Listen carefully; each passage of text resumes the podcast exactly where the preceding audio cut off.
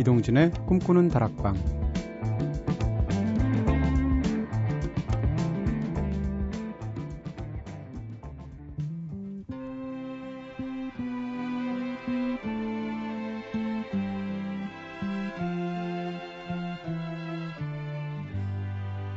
Don't look so sad.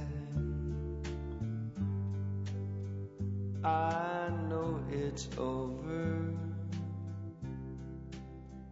but life goes on, and this old world will keep on turning. 안녕하세요, 이동진입니다. 이동진의 꿈꾸는 다락방, 오늘 첫 곡으로 들으신 노래 크리스 크리스토퍼슨의 노래 For the Good Time 들으셨습니다. 아마도 네, 가장 슬프고 아름다운 이별의 노래 중에 하나가 아닐까 싶은데 시작부터가 슬퍼하지 말아요. 나도 알아요. 이제는 끝났다는 것을, 이렇게 시작하는 가사를 갖고 있죠. 어, 내일 떠나가기에 앞서서 마지막 밤을 함께 보내는 연인들의 무너지는 마음을 시적인 그리고 굉장히 서정적인 언어로 다룬 그런 멋진 노래였습니다. For the Good Time 들으셨고요.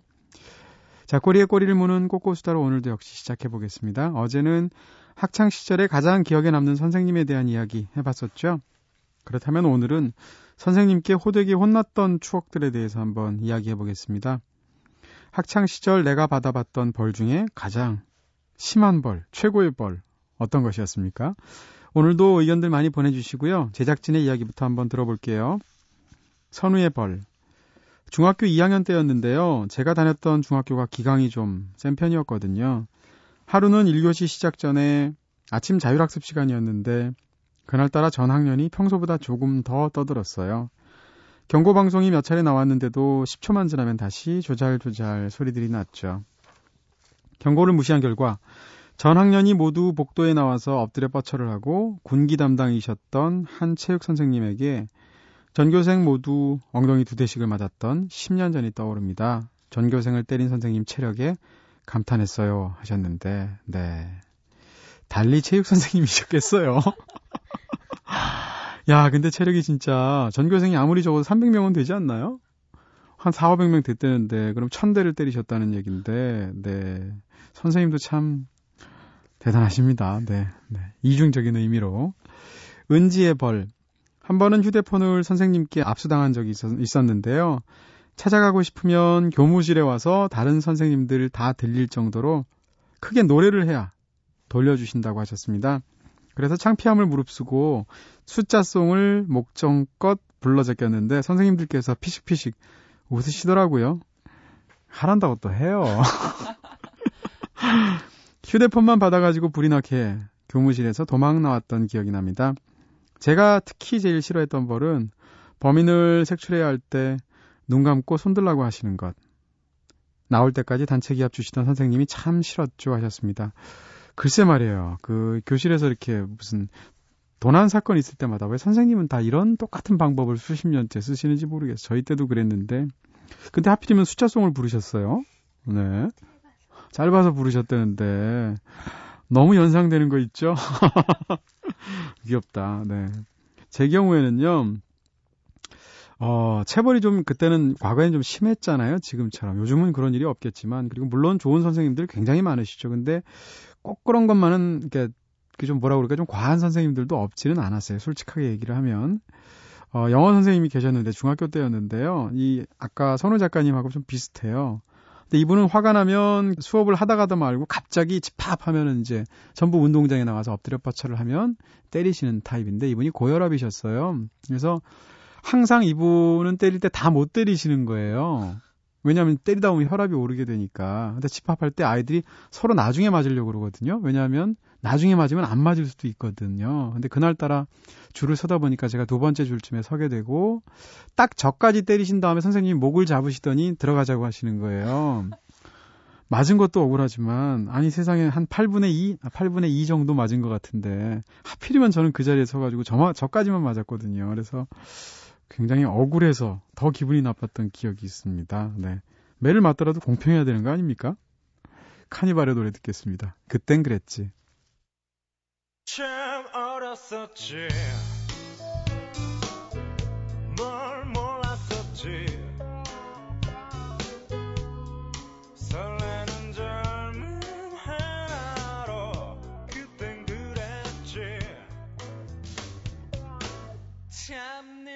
없었지.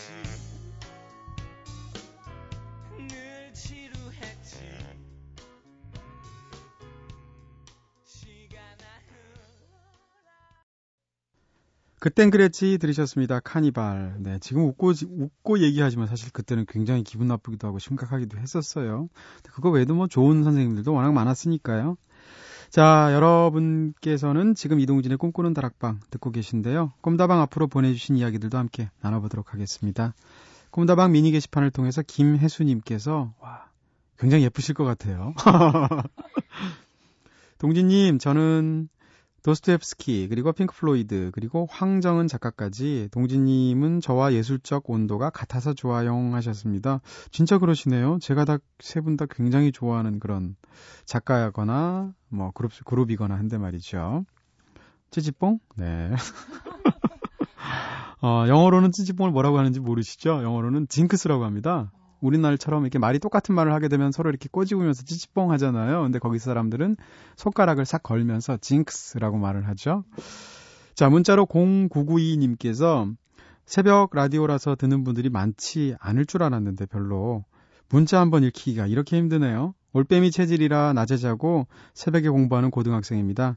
일 년만 더 수고하라고 파이팅 한번 해주세요, 오빠 하셨습니다. 네, 파이팅 해드리고 죄송해서 한번 더 읽어드릴게요. 새벽 라디오라서 듣는 분들이 별로 많지 않을 줄 알았는데 문자 한번 읽히기 힘드네요. 올빼미 체질이라서 낮에 자고 새벽에 공부하는 고등학생입니다. 일 년간 더 수고하라고 파이팅 한번 해주세요, 오빠. 네, 심지어 두 번 죄송해서 읽어드렸고요. 파이팅 해드리겠습니다.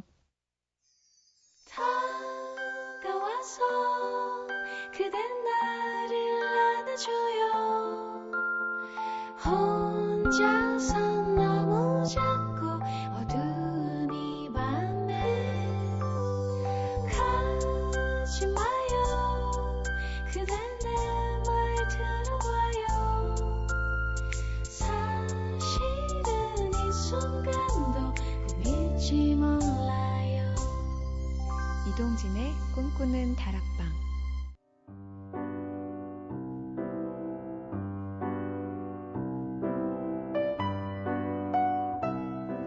꿈다방은 이렇게 늘 여러분들의 이야기를 기다리고 있습니다. 꿈다방에 털어놓고 싶은 이야기 있으신 분들 저한테 사연 보내주세요. 휴대전화 메시지는 샵 팔공공일 번, 단문 오십 원, 장문 백 원의 정보 이용료가 추가됩니다. 무료인 인터넷 미니, 스마트폰 미니 어플 꿈다방 트위터로도 참여 가능하시고요. 오랜만에 이 노래를 듣네요. 안지숙님 덕분에, 안지숙님의 신청곡 이에로의 Midnight Blue.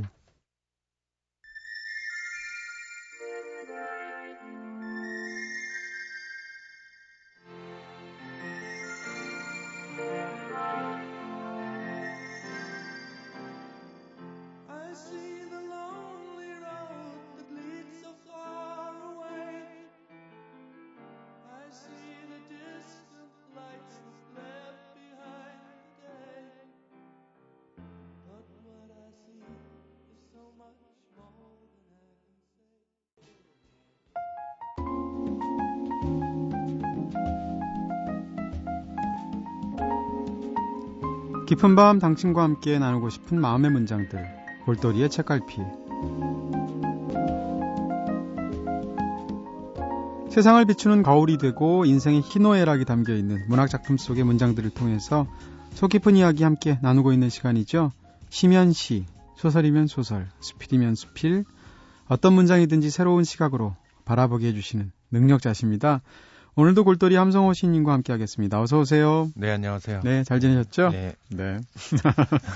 한 주 동안 잘 지내셨어요? 네, 잘 지냈습니다. 네. 한 주 한 주가 비슷하신 편인가요? 아니면 매주 바뀌시는 편인가요? 그때그때마다 다른 것 같아요. 사실은 아, 그 네. 저번 주에는 네네. 저번 주에 제가 말씀을 못 드렸는데 네. 그때 왜 그 이동진 씨가 네. 해가 동한다 라는 얘기를 했어요. 그 한 주 내내 그 말에 휩싸여가지고요. 아, 그래요? 네. 네. 왜요? 그, 그게 회충이라 그랬잖아요. 네네. 몸에 안에, 안에 있는 회충이 좋아할 만큼 맛있는. 네, 그 움직일 만큼. 예. 네. 음, 음식. 근데 그 말이 도대체 이해가 안 가는 거예요. 왜 먹는 데다가 저런 말을 썼을까? 아, 네. 그, 뭐, 시 하나 나올 것 같은데요? 네. 네. 그래가지고 제가 그걸 찾아봤어요. 네네. 아. 해가 동한다라는 말을 쭉 찾아봤는데. 네.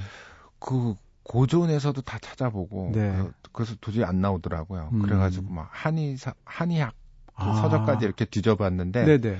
거기에서 그게 나오더라고요. 다른 말인가요, 그러면? 아니요, 다른 말이 아니라 네네. 같은 말인데 네. 그 맹자가 그 그런 얘기를 하더라고요. 그러니까 네. 그 뭐 뭐 천하동류, 천하동류라는 말을 하거든요. 천하는 다 같다. 네, 모두가 다 같은 네, 이유다. 네, 네. 그, 그 천지여하라는 말도 해요. 그러니까 모든 천지가, 천지가 나갔다. 다, 나, 나와 네. 같다. 그래서 한의학에서 그거를 받아들여 가지고요. 네네. 이게 그 동양에서는 인간의 몸에 타, 타자가 없어요. 음. 타자가 없더라고요. 몸에 들어오면. 네, 네. 한의사, 한의학에서 얘기하는 거에는 우리는 그 병균 그러잖아요. 네. 병균이 아닌 거예요. 그러면. 그게 나은 거죠. 네. 대장, 뭐, 그러잖아요. 우리 대장균이 우리 몸속에서 뭐, 네. 이십몇 그램 몸무게를 차지한다면서요. 무슨 네. 미생물이. 그런 것처럼 이 몸 안에 우리 몸 안에 있는 모든 것들은 다 나와 같은 걸로 보더라고요. 네네. 그래서 회가 동한다라는 말이 가능해지는 음, 것 같더라고요. 네. 추정입니다. 야, 그걸 그렇게 또 가서 맹자까지 드셔보신 거예요? 제 말 듣고 도대체 이게 무슨 얘기인가 그래가지고 네. 왜 이거를 같이 썼을까 이해가 안 가는 거예요. 이게. 네. 그래서 그것 때문에 일주일 내내 고생했어요. 야, 시인은 이러신 분이고요. 네. 근데 시간이 굉장히 많으신 것 같아요. 네. 자, 이천십이 년 마지막 달인데, 어우, 네. 진짜 지금 뭐 한, 얼마 안 남았잖아요. 네. 네, 보름도 안 남았는데, 어떠신가요, 지금? 올해 어떤 해였습니까? 함성호 시인님한테 이천십이 년은? 네. 올해는 별로 안 좋은 해였던 것 같아요. 왜요? 그, 여행도 못 가고, 네. 쓸데없이 계속 여기서 그냥, 그 무슨 일에 치여가지고. 여기가 지금 꿈다방 말하는 건 아니죠? 네. 네. 어, 기분 나쁘려고 그러는데? 네. 네네. 여기 네네. 조선 땅에서 이게 네. 일에 치여가지고 아, 계속 뭐. 여행 좋아하시는데. 네, 일 네. 치닥거리 하다가. 네. 사실은 한 몇 주 전에 드디어 모든 일이 다 끝나고. 드디어요? 네, 편안한 상태예요, 아, 사실은. 그러시군요. 네. 왠지 내년, 후년 계획 이렇게 일 년 단위로 이렇게 딱 안 잡으실 것 같아요. 네, 계획은 없어요. 없으시죠. 계획하게 살아야 역시. 제가 얘기했잖아요. 성원스러우시다고. 네. 닥치는 대로 그냥. 함성호 씨님은. 그래도 내년 당장 뭐 이거는 하고 싶다. 그냥 막연하게라도 그렇게 잡고 계신 게 있으신가요? 없습니다. 아, 역시. 아니나 다를까. 감사합니다. 네. 제가 사람을 잘못 보지 않았고요. 지난주 함성호 시인님께서 방송에서 윤동주 시인의 별에는 밤 그리고 또 성기환 시인님의 리을 이 두 편의 시 함께 또 감사하게 나눠주셨는데 오늘도 또 함성호 시인님과 문장들 나눠볼 텐데 어, 어떤 게 첫 번째 먼저 소개해 주시겠어요? 예, 그 강정 시인이 산문집을 음. 냈었어요. 올해요. 네. 올해 산문집을 냈는데 그 산문집 콧맛이 칠호부터 음. 사랑이기까지라는 그 단행본을 냈습니다. 콧맛이 네. 칠호부터 사랑이기까지. 네. 네. 그래서 여기 그 뭐 이준규라든가 김근이라든가 뭐 이런 그 요즘 젊은 시인들이죠. 이 사람들이 한 그 소위 그 권영궁이라는 평론가가 그 이 사람들을 지칭해서 미래파라고 그랬는데 음, 네. 미래파에 속하는 사람들도 있고 아닌 사람들도 있어요. 네네. 주로 강정 시인 주변에 있는 시인들의 시들을 그 인용을 해서 네. 거기에 대한 자기의 그 어떤 심상 같은 것들을 쭉 풀어나가는 그 아. 수필이거든요. 일종의 뭐 그럼 시 에세이라고 할 수 있겠네요. 시를 그래, 모티브로 잡은. 네, 근데 그거 좀 묘해요. 근데 그 보면은 요즘 뭐 시 하나 소개하고 그다음 거기다가 자기 느낌 적는 이런 글들 많잖아요. 그런 책들 굉장히 많죠. 네, 근데 그런 글이 아니라 음. 사, 이 산문 자체가 하나의 또 시인 것 같은. 아, 네. 네. 독자적인 시인 것 같은 뭐 산문시 같이 이렇게 느껴지는 음, 책이거든요. 그렇군요. 사실 강정 씨는 굉장히 개, 개성 있으신 분으로 유명하잖아요. 예. 네. 뭐 락밴드 생활도 하시잖아요. 예, 뭐. 밴드들은 항상 그런 것 같아요. 뭐, 형, 나 무슨 밴드에, 오늘 모레인이라는 밴드에, 그래서 한참 지난 다음에 잘 되냐? 그러면, 아, 해체했어. 밴드는 또 이렇게. 또 뭐, 네, 또 이합, 하면. 뭐. 이합 집산의 맛이죠. 네. 네. 계속 그렇게 흩어졌다. 요즘에 그, 이게, 이 책을 내면서 그 음반을 하나 책에다가 이렇게 같이 끼워서 그 냈어요. 아, 네. 그래가지고 그 허남준이라는 그, 역시 그 사람도 이제 그림 그리는 분인데. 네. 그림도 그리고 밴드도 해요. 네. 그래가지고 이제 그 사람하고 둘이서 같이 이렇게 녹음을 한 그 씨디도 넣고 책을 펴냈죠. 또 강정 씨께서는 이렇게 한번 뵌 적이 있는데 헤어스타일도 굉장히 독특하시죠? 예, 네, 그게 뭔지 잘 모르겠어요. 컨셉이? 예. 네, 저게 그 무슨 미장원의 생각인가 아니면은 나름대로 그 공들인 머리시 같은. 예, 공은 엄청 들인 머리 같아요. 네. 네. 네.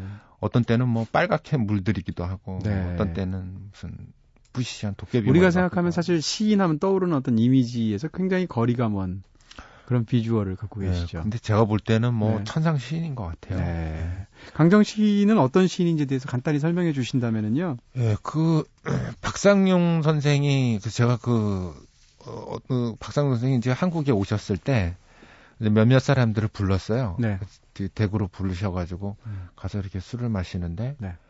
박상륭 선생이 그 이번에 활이라는 시집을 냈거든요. 강정 시인이. 네. 활이라는 시집을 냈는데 명계 시집이다라는 어, 얘기를 하더라고요. 저승에서 온 시집이다. 예, 그러니까 그, 그 저승 네. 그 죽은 사람의 네. 시라는 거예요. 제가 그 말을 딱 듣는 순간에 네.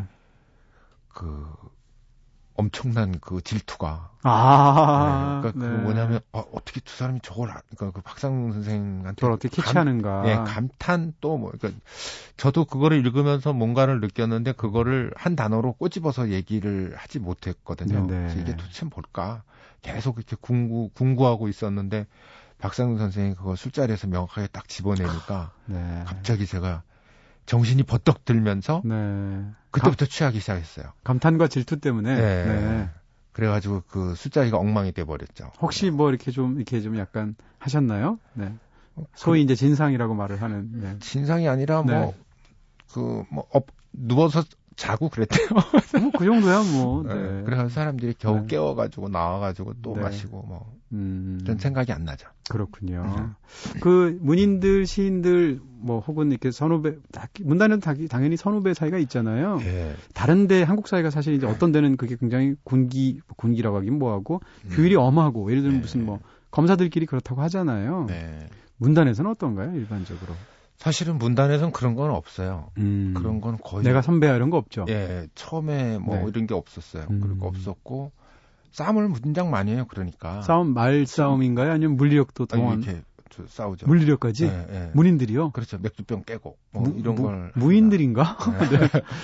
그때 하, 한 번은, 이제 그런, 그, 그 당시에는 이게 약간 문, 문단의 어떤 풍경 같은 것들인데요. 네. 그 번역의 문제 가지고 이렇게. 번역. 예, 싸우는 거죠.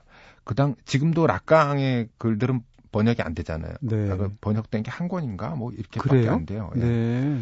근데 그거를 가지고 이제 그 모 그 출판사 편집자하고 네. 그다음에 불란서 문학을 전공한 네. 평론가랑 이제 가, 저랑 이렇게 술을 사람들이랑 술을 마셨는데 마시다가 그, 그 사람 이제 편집자는 국문학과 출신이었어요. 네.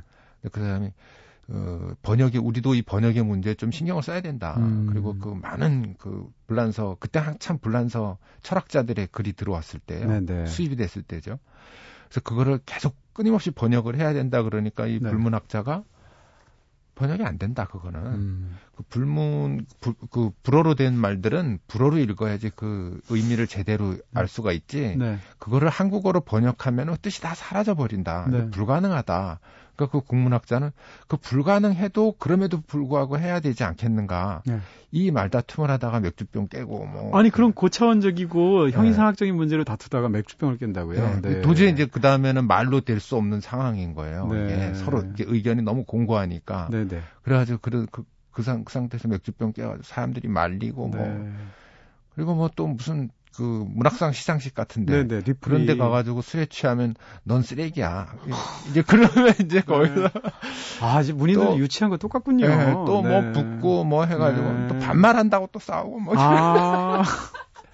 그러니까 넌 그러니까 선배 선배가 후배한테 반말하는 거고 후배가 야 나한테 왜 반말하냐 네. 그래가지고 언제 봤다고 뭐 이러면서 네, 그 언제 네. 봤다고 이렇게 나는 싸우고. 사실 빠른 팔칠인데 뭐 이래가면서 네. 네. 그래서 저는 맨날 그놈의 싸움을 말리느라고요 네. 하루에도 뭐 두 탕씩 뛴 적이 있어요. 와, 문단의 성자시군요 한성호 시인님께서는 본인은 안 싸우시고 음, 네 저는 안 싸우죠. 네. 전 몸으로 하는 건 잘 못해가지고 근데 이제 요즘에는 네. 좀 그 풍경이 좀 달라졌어요. 요즘에 안 싸웁니다. 아 술도 네. 옛날만큼 안 드시죠? 네 많이 안 먹고 음. 그리고 그리고 선배라고 이렇게 불러요. 아, 옛날에 안 그랬나요? 안, 안 그랬죠. 그런 말 없었어요. 그럼 뭐라고 하나요? 누구 씨, 누구 씨. 선배를요? 예, 누구 씨, 오, 누구 씨. 그것도 이상한 그리고 뭐 누구 씨인 이렇게도 안 불렀어요. 그럼 누구 누구 씨? 아니 누구 그 누 항상 누구 씨, 뭐 누구 네. 씨라고 불렀죠. 근데 언제부턴가 이게 선배 뭐 이런 말이 들리고 네. 껄핏하면 선생이래요. 네. 저도 그 서, 뭐 선생이라는 말을 선생님 예, 이렇게 예, 그러고 하면 아, 내가 완전히 박삭 사그라들었구나 아. 이런 생각이 드는데 네네. 선생까지는 뭐 그, 우리도 그때는 나이 음. 한 십 년 넘으면은 무조건 선생이라고 불렀으니까 네. 근데 이 선배라는 말이 이렇게 등장하면서 아. 이 선후배 관계가 이게 생겨나는 오히려 네. 말이 그 관계를 규정하기도 그렇죠. 하는 거죠. 네. 아마 대학생들이 선배라고 부르나 보죠. 그렇게 많이 했죠. 네. 그래가지고 그게 이렇게 문단사에서 아. 이렇게 들어와가지고 좀 안 좋아진 것 같아요. 그러면 함시인님께서는 후배가 함성호 시인님을 뭐라고 불렀으면 좋겠어요? 어, 잘 모르겠네요. 아, 근데 사실 우리 씨라는 말이 사실은 좋은 뜻이지만 원래 네, 어원적으로는 네. 예를 들면 저가처럼 이제 나이가 어린 사람이 네. 함시인님 만났는데 함성호 씨께서 함성호 씨가 이렇게 얘기하면 기분 나쁘지 않으세요? 아, 안 나쁘 왜 나쁘죠? 그거? 어, 역시. 네. 네. 알겠습니다. 역시 자유로우신 분이고요. 네. 자, 그러면 지금 말씀하신 대로 강정 시인님 얘기를 해주셨는데, 천상 네. 시인이라고 말씀해 주셨잖아요. 천상 네, 시인이라고. 네. 오늘 지금 읽어주실 부분은 그 아까 말씀드린 수필이지만 어떤 시적인 그런 것들을 갖고 있는 문장들을 읽어주신다는 거죠? 예. 간단히 그 내용을 조금 요약을 해서 말씀해 주시면 우리가 듣게 될 것을.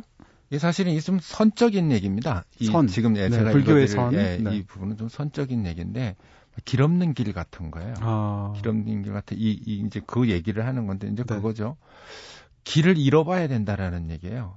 우리가 사람이 어떤 그 뭐 추구하는 게 있다거나 정말 간절히 바라는 게 있으면 그 간절히 바라는 거를 추구하기 위해서 계획을 짜가지고 음. 그 계획대로 가가지고 네네. 그 길로 가가지고 거기에 도달하는 것이 아니라 그렇게 네. 도달하는 건 대부분 가짜라는 얘기죠. 음.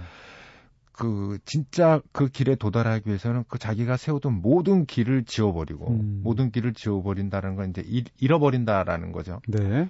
모든 길을 잃어버린 다음에야 비로소 자기가 그 길 위에 서 있다라는 걸 알게 된다라는 네. 그런 내용을 굉장히 어떻게 풍성하게 막 어, 진짜 얘기를 어떤 불교적인 역설이 담겨 있는 예, 것 같은 그 얘기를 하는데 딱히 불교의 용어를 빌지 않고서도 그 얘기를 간결하게 정리를 했고요. 네.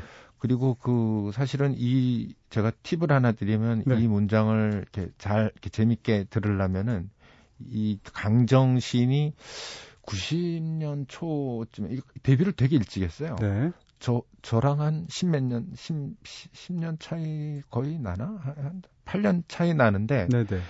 저랑 같이 데뷔를 했거든요. 음. 그러니까 이 나이 또래들이 다 데뷔를 일찍 했어요. 김현수 음. 소설 쓰는 김현수 일찍 하셨죠. 네, 그다음 네. 김경옥. 그다음에 강정 음. 이런 사람들이 다 일찍 데뷔를 했습니다. 김태형 뭐 이런 네. 사람들이 음. 칠십이 년생들, 칠십 년생, 음. 칠십일 년생 이런 사람들이 다 이상하게 데뷔를 일찍 했는데 그때 이제 그 데뷔만 하면 뭐 합니까? 백수죠. 네. 네. 백수인데 이제 이 사람이 집이 남해예요. 네. 남해에 가가지고 이 수련을 한 거예요. 네. 절권도. 아. 정말로요? 네. 네. 이소룡의, 이소룡의 그, 절권도. 절권도 알죠? 네네. 그 절권도, 그, 이소룡의 그 유명한 저서가 있습니다. 네. 절권도의 길이라는. 아, 이, 있습니다. 네네. 네. 네. 그 절권, 그때 절권도의 길이라는 그 음. 저서가 있는데 제가 네. 인상적인 구절이 그딱 그거예요. 길이 정해졌으면 나아갈 뿐이다. 어, 네. 네. 그 절권도의 아주 유명한 명구죠. 네. 그래서 이 친구가 그거를 읽고 너무 감동을 한 거예요. 네. 강정 시인이. 네. 그래가지고 그 책을 품고 집에 남해로 내려간 겁니다. 네. 남해로 내려가가지고 수련을 한 거예요. 네. 낮에는 그 절권도 그 무슨 그림책을 봤는지 뭘 했는지 네. 하여간 그 솔숲에서 그 절권도 수련을 하고 네. 밤에는 들레지를 읽은 거예요. 이거 뭐 네. 도무지 앞뒤가 맞지 않는. 네. 네네. 들레지를 읽으면서 그 네. 절권도의 기 낮엔 또 절권도 수련을 하고. 네네. 그러다가 이 친구가 그렇게 한 몇 년 지나고. 저한테 이렇게 장문의 편지가 왔어요. 네. 장문의 편지가 메일로 딱 배달이 됐는데 네.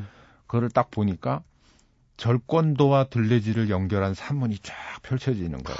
이거 어떤 걸까요? 기가 막혔습니다. 그 네. 네. 그때 그때 저는 야 얘가 뭘 봤구나. 네. 이 시인이 뭘 봤구나라는 네. 생각이 들 정도로 정말 그 어떤 명쾌한 명징한 사고가 쫙 펼쳐지더라고요. 네. 그래서 제가 이걸 어디다가 실어야 되겠다가 이제 찾다가 음. 결국에는 이제 그 이 이 강정신 산문집 할 때 전에 전에 산문집인가 거기에 이제 네. 실렸는데 네, 네. 그러니까 그 그거죠. 그러니까 절권도라는 것 뜬금없는 그 네. 무술이라는 네. 것과 그리고 들레지의 어떤 미끄러짐 같은 거. 그러니까 네. 절권도가 사실은 그 뭐죠? 일 인치 펀치라 그러잖아요. 네. 가장 가까운 데서 가장 강력한 파괴력을 내는 아, 번지를 그, 날리는 게 아. 절권도 핵심이거든요. 네네. 근데 그 핵심, 가장 짧은 거리, 그러니까 이게 한 뼘 일 인치 딱 대고 여기서 파괴력을 음, 날리는 거죠. 촌철살인이네요, 말 그대로. 네. 네. 그거를 들레즈의 어떤 미끄러짐이라는 음. 것들, 타격과 미끄러짐을 가지고 네. 예, 그 푸른 글인데 네. 이 이 짧은 문, 제가 이제 읽어드릴 이 짧은 문장 속에서도 네. 그런 촌천살인이 나옵니다. 그러니까. 알겠습니다. 자, 그러면 네 읽어주세요.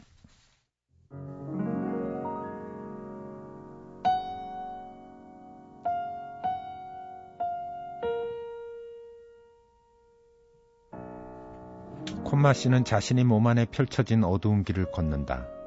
그 길은 그의 마음이 오래도록 헐떡이며 지우려 했던 과거의 어느 지점으로 콤마 씨를 몰아간다. 터널 깊숙이 들어갈수록 어둡게 봉합돼 있던 흉터가 다시 빨갛게 익고 으스러졌던 힘줄들이 땅속 깊숙이 흘러 또 다른 지하의 수맥으로 펼쳐진다. 하늘을 줄창 올려다보며 걷지만 푸른 하늘 속에 감춰진 얼룩들을 하나 둘 살필 때마다 몸은 더 아래로 밀착하며 길 속에 숨은 또 다른 길들을 찾아낸다. 세상의 모든 길은 기실, 진정한 하나의 길을 감추기 위해 열려있는 길의 회방꾼들인지도 모른다. 때문에 진짜 자기의 길을 찾기 위해선 잘 아는 모든 길을 자신의 발자국으로 지우며 더 멀리 걸어가야만 한다.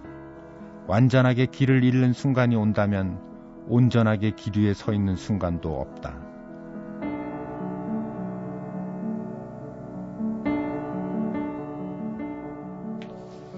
네, 완전하게 길을 잃는 순간이 없다면 온전하게 길 위에 서 있는 순간도 없다라는 문장으로 끝났죠. 예. 네네. 어 굉장히 이제 역설적인 내용을 가지고 이제 굉장히 뭐라고 그럴까 깊은 어떤 사유를 펼쳐 보이는 그런 글처럼 예. 들리는데 왜 하필이면 콤마씨인가요? 쉰다 할 때 그 콤마인가요? 예, 쉰다 할 때 그 콤마씨인데 네. 이 콤마씨가 누 어, 특정한 대상이 있다 그래요? 아, 그래요? 네, 특정 대상 네. 누구냐고 물어보니까 말을 안 하더라고요. 아, 주변에 누구군요? 네, 혹, 주변에. 혹시 함성호 시인님 아니에요? 저는, 저는 네. 아닌 것 같고요. 네. 어, 그, 그래서 이 콧맛이라는 대상, 그러니까 그 사람이, 그러니까 이게 사실은 이게 그 어떤 우리가 뭐, 김지하 선생이 에린, 그리고 한용운 선생이 그 뭐죠? 님. 이렇게 부르잖아요. 호칭을, 호명을 네. 하잖아요. 네. 이 호명을 하는 것처럼 좋은, 그, 이게, 뭐라 그럴까, 모티브가 없어요. 네. 그러니까 대충 우리가 아무 생각도 하고 있지 않다가, 네. 갑자기 누군가를 그냥 부지불식간에 호명을 하게 되면, 네. 그 다음에 없었던 생각들이 쫙 끌려 나와요. 그 호명을 통해가지고. 아. 그러니까 막 콧맛이도 그런 거거든요. 네. 그러니까 제가 생각할 때 아마 강정 시인이 음. 이 산문집을 썼을 때 마감이 굉장히 몰렸을 것 같고 네. 그리고 뭔가 이렇게 쓸 대상도 없었던 것 같고 네. 그런 것 같아요. 그러니까 그 공백의 상태 있지 않습니까? 음. 뭐 아무것도 할 수 없는 그런 공백의 상태. 네. 그런 공백의 상태에서 콧맛씨를 호명한 거죠. 아. 호명하자 네. 무언가가 호출돼 나오기 시작하는 거죠. 고구마 줄기처럼 이렇게 네, 네. 따르르 이렇게 네. 딸려 나오게 되는 거군요. 그렇죠. 네. 그래서 사실 이 산문집은 그 호출, 호명과 호출의 작용에 대한 음. 글이라고 봐도 무방을 해요. 네네. 네. 알겠습니다. 말씀해 주신 걸 들으면 아 이렇게, 이런 논리를 가지고, 그러니까 이런 원리를 가지고 시인과 소설가들이 글을 쓰는구나 이렇게 느껴질 때가 있어요. 네. 지금 말씀하신 것도 그런 부분들이 네. 있고요. 그런 맥락에서 저희도 노래를 골랐습니다. 뭐 맥락은 사실은 좀 다르지만 유재하 씨의 명곡이죠. 가리워진 길 듣겠습니다.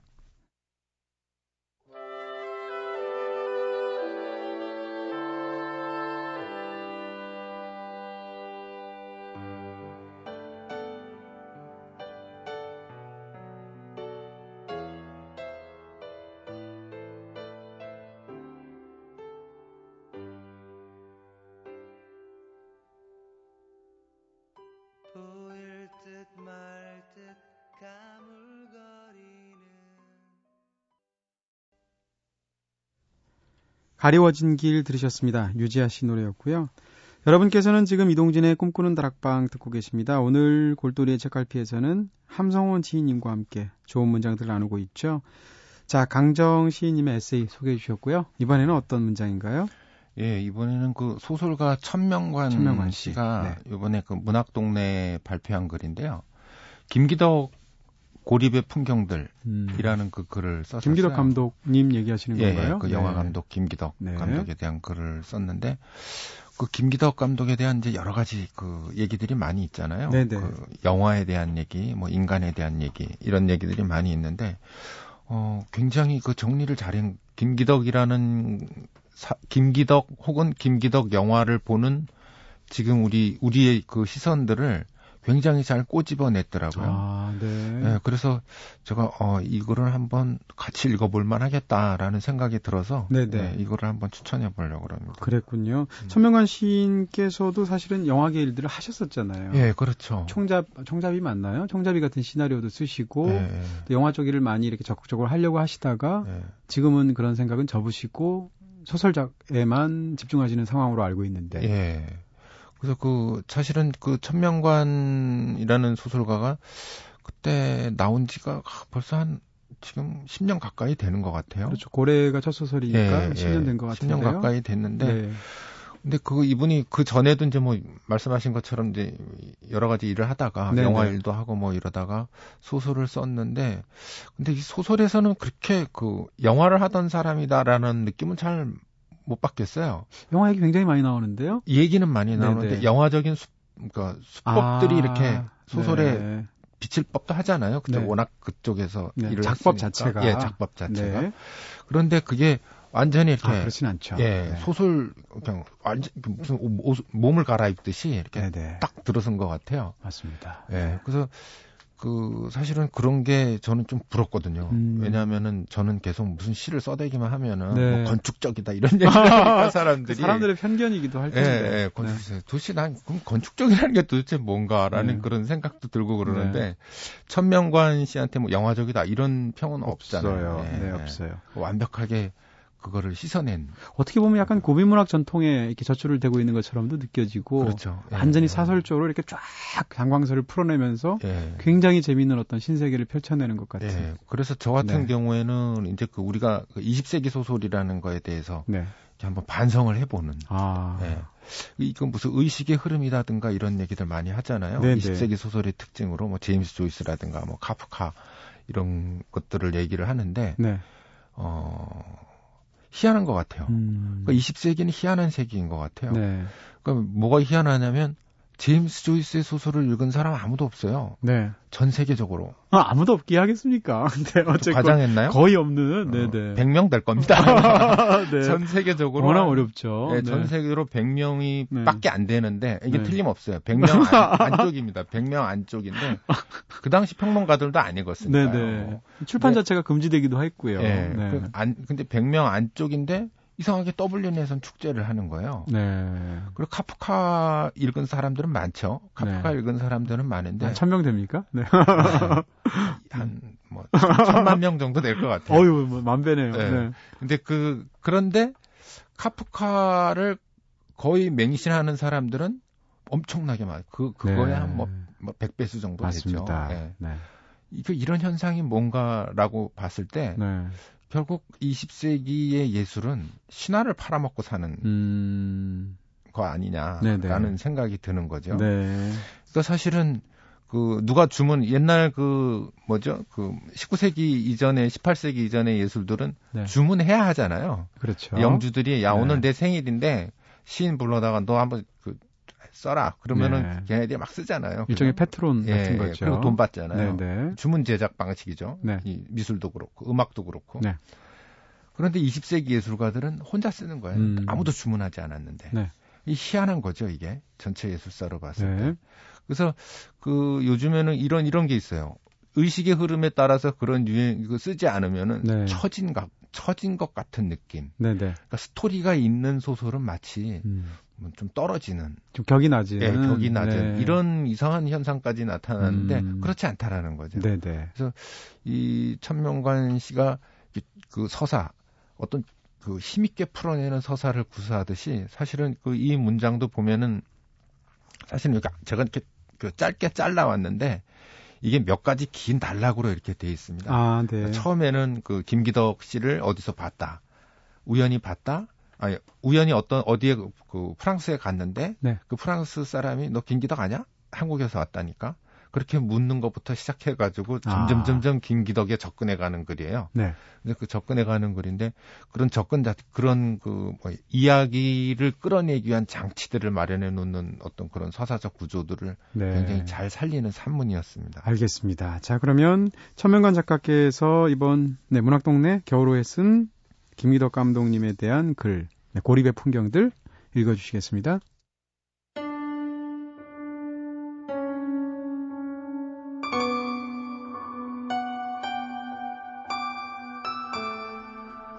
영화를 만드는 한 친구와 김기덕에 대해 이야기를 나눈 적이 있다. 글쎄, 뭘 얘기하고자 하는지는 알겠지만 난 그걸 꼭 그렇게까지 해야 하나 하는 생각이 들더군. 그렇다. 그게 아마도 김기덕을 보는 일반적인 시각일 것이다. 아무리 예술에 대한 너그러운 이해심으로 봐줘도 불편한 건 불편한 거다. 인간이 본성 가운데 어두운 구석이 있다는 것도 알겠고 이 사회의 모순 가운데 절대 마주치고 싶지 않은 끔찍한 부분이 있다는 것도 알지만 글쎄 그걸 꼭 그런 식으로 말해야 하느냐 하는 거다. 그러니까 좀 더 우아하고 점잖은 방식으로 말할 수도 있지 않느냐 하는 거다. 그러니까 그렇게 교양업계시리 말해야만 하는 거냐 이거다. 하지만 바로 그렇게까지 말하는 것이 그의 방식이다. 예술가는 어떻게 말하느냐 하는 문제를 안고 산다. 만약 그런 식으로 말하지 않는 것은 김기덕이 아닐 것이다.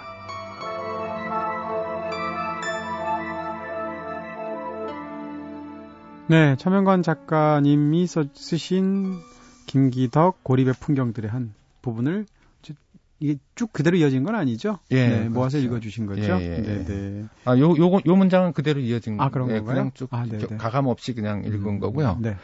그러, 그러면서 이제 여기서 문제를 제기하는 건 이거예요. 네. 뭐, 싸이, 요즘 뭐. 싸이? 예. 네. 싸이. 맞나요? 네. 싸이? 싸이 맞습니다. 네, 네 맞죠. 싸이, 네. 강남 스타일. 네, 네. 강남 스타일. 네. 싸이가 뭐, 이렇게 무슨, 참 이상한 말을 하지만 국위선양을 했다라는 그런 아, 이상한 말들을 하는데. 훈장도 받지 않았나요? 예. 네. 네. 어, 받았나요? 벌써? 네. 어, 빠르네요. 네.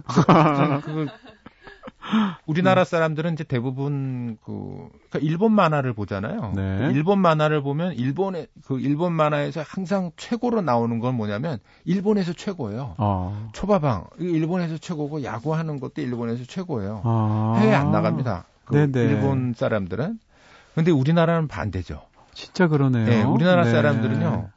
나갔다 나가서 떠야 돼요. 음. 나가서 뜨면은 다시 돌아오면 역습되죠. 똑같이 떠요. 네, 네. 똑같이 뜨고 그러는데 이 천명관이 제기하는 문제도 그겁니다. 음. 김기덕은 떴단 말이죠. 네. 러시아에서, 네. 뭐 독일에서, 프랑스에서 엄청나게 떴는데도 불구하고 한국에서는 여전히 그를 바라보는 시선은 냉정하다라는 음. 건. 왜 그럴까? 왜 김기덕에 의해서만은 유독 그렇게 냉정한 시선으로 바라보는 걸까? 네네. 라는 문제 제기를 하는 겁니다. 네. 그리고 그 이유는 불편하다. 이제 음. 불편하다. 그리고 어, 주류가 아니다. 음. 말하자면 충무로의 주류도 영화적으로는 충무로의 주류도 아니고 네. 그리고 학벌 학벌로도 무슨 대학을 나온 사람도 아니고 영화 전공한 사람도 아니고 네. 그리고 지연으로도 뭐 보잘것없는 집안에 가난한 집안 이런 거단 얘기죠. 네. 그런 것 때문에 그, 그런 그런 것 때문에 그 이 김기덕이 고립돼 있, 있고 그러니까 한국 사회에서 외국에서 떴는데도 불구하고 고립돼 있고 네네. 그리고 그의 영화가 말하는 방식이 그의 삶을 드러내는 건데 그것도 불편하다. 네. 네, 그것도 불편하다는 얘기죠. 네. 진짜 여기서 나오는 말처럼 꼭 네. 그렇게까지 해야 되는가? 해야 되는가? 네. 라는 거죠. 사실 저 이, 이 얘기 엄청 많이 들었어요. 사람들한테 어떤... 김기덕 영화에 대해서. 네. 근데 김기덕 영화 괜찮지 않냐? 그러면은 사람들이 네. 아, 근데 좋긴 한데 네. 진짜 그렇게까지 해야 돼? 어... 뭐 이런 얘기들을 굉장히 많이 들었거든요. 네, 네. 심지어는 뭐 예술하는 문학하거나 뭐 이렇게 예술하는 사람들한테도 많이 들었어요. 네. 저도 그거를 추구하면서 음. 왜 김기덕한테는 저렇게 엄격하지? 잣대를 엄격하게 드러낼까? 네네. 이런 것들을 많이 생각을 했는데 음. 천명관 씨가 그거를 어, 정확하게는 아니지만 속 시원하게 네. 해결하는 것 같아요. 네. 네. 그러니까 김기덕 감독이 다르게 말할 수도 있지만 그렇게 네. 말하게 되면 그것은 더 이상 김, 김, 예술가 김기덕이 아니다. 그렇죠. 라는 결론인 거죠. 네. 네. 그리고 모든 사람, 모든 예술가는 자기가 자기에게 맞는 목소리를 낼 필요가 있고 의무가 네, 있고 네. 그것으로 또 정체성을 삼는 거죠. 네. 네. 그게 아니라면은 뭐 예술가로 살 이유가 없는 거죠. 알겠습니다. 그러니까. 네. 자, 오늘도 두 편에 약간 대조 이렇게 서로 좀 이렇게 뭐라고 그럴까요? 이렇게 보완이 되는 것 같은 느낌도 있고요. 네. 두 편의 멋진 문장들을 읽어주셨습니다. 감사합니다. 네, 감사합니다. 네, 보내드리면서 피에타에 나왔던 박인영 씨의 피에타 듣겠습니다.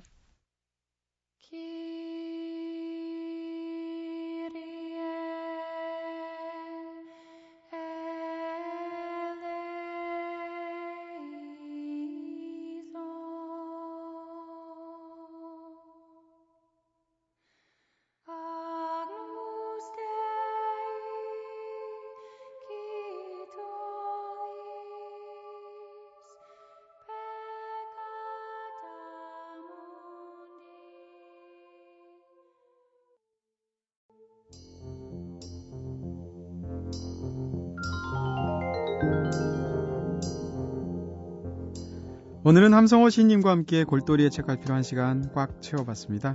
자, 마지막 곡으로 십이월달이라서 네, 룰사이트 토끼의 십이월 골랐고요. 내일은 우리 마음대로 코너 대신에 게릴라 특집 코너로 찾아뵐 예정인데 과연 어떤 특집일까? 네, 기대 많이 해주시고요. 지금까지 연출의 김호경, 구성의 이은지, 김선우, 저는 이동진이었습니다. 오늘 이동진의 꿈꾸는 다락방 여기서 불 끌게요.